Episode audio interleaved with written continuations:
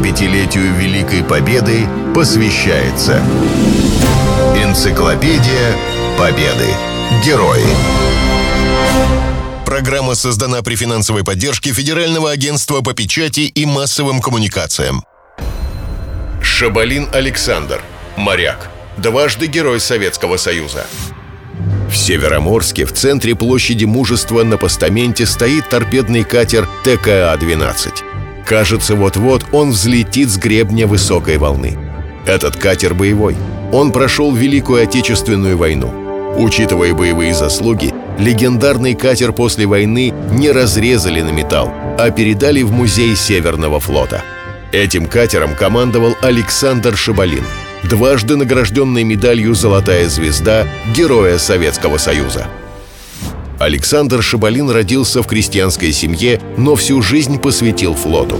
Морскую форму надел в 1936 году. Участвовал в Советско-финской войне. С немцами начал воевать в августе 1941 года. Командовал торпедным катером. Охранял главную базу Северного флота. Забрасывал десантников и разведчиков за линию фронта.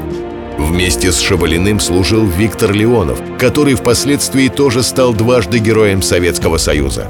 В своей книге «Лицом к лицу» он пишет «Катером командует Александр Осипович Шабалин, нынче дважды герой Советского Союза.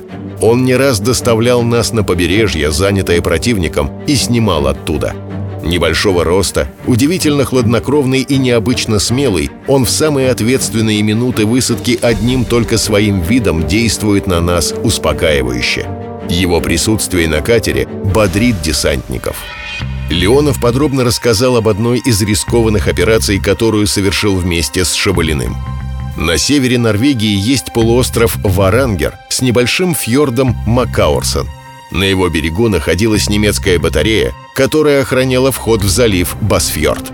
Разведчикам была поставлена задача проникнуть в залив и выяснить, сколько там находится вражеских кораблей. Горловина Босфьорда напоминала пасть зверя. Глаза зверя — его маяки. Орудие на мысе — зубы зверя. Залив казался неприступным, но Шабалину удалось сделать невозможное. Он незаметно провел свой катер мимо береговой охраны — Виктор Леонов пишет. Знают ли отдыхающие в кубрике разведчики, где мы сейчас находимся? Может быть, по движению катера догадываются, что мы забрались в пасть зверя? И кое-кого тревожит исход этого рейда. «Все в порядке», — спокойно говорит Шабалин. Посты СНИС решили, что это их катер вернулся с задания. Прошел, не заметив сигналов. А как же иначе? Разве отважится советский катер заходить в Босфьорд на верную гибель? Так они рассудили, и в этом, Виктор, наше преимущество. Сейчас дело за вами. Тихо сработайте, тихо уйдем. А начнется заваруха со стрельбой, сам понимаешь, пасть сомкнется. Разведчики сработали тихо.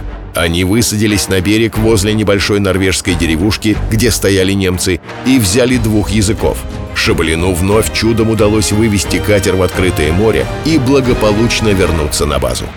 Виктор Леонов вспоминает – Сдав языков, разведчики получили заслуженный отдых. Но в тот день никому не хотелось расходиться по кубрикам. Я и Шабалин пошли на праздничный офицерский обед. Главный распорядитель за столом, Тамада, поднял первый тост за разведчиков и их боевых друзей, катерников. «Когда подводники топят вражеское судно, — сказал он, — мы преподносим им жареных поросят.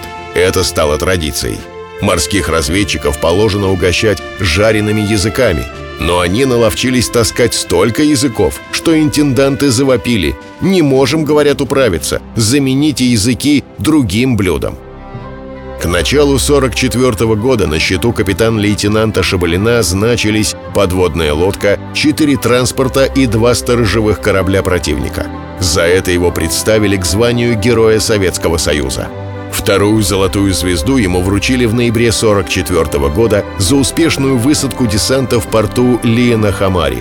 После войны Александр Осипович до выхода в запас занимал должность начальника Высшего военного морского училища имени Фрунзе. 75-летию Великой Победы посвящается Энциклопедия Победы. Герои. Программа создана при финансовой поддержке Федерального агентства по печати и массовым коммуникациям.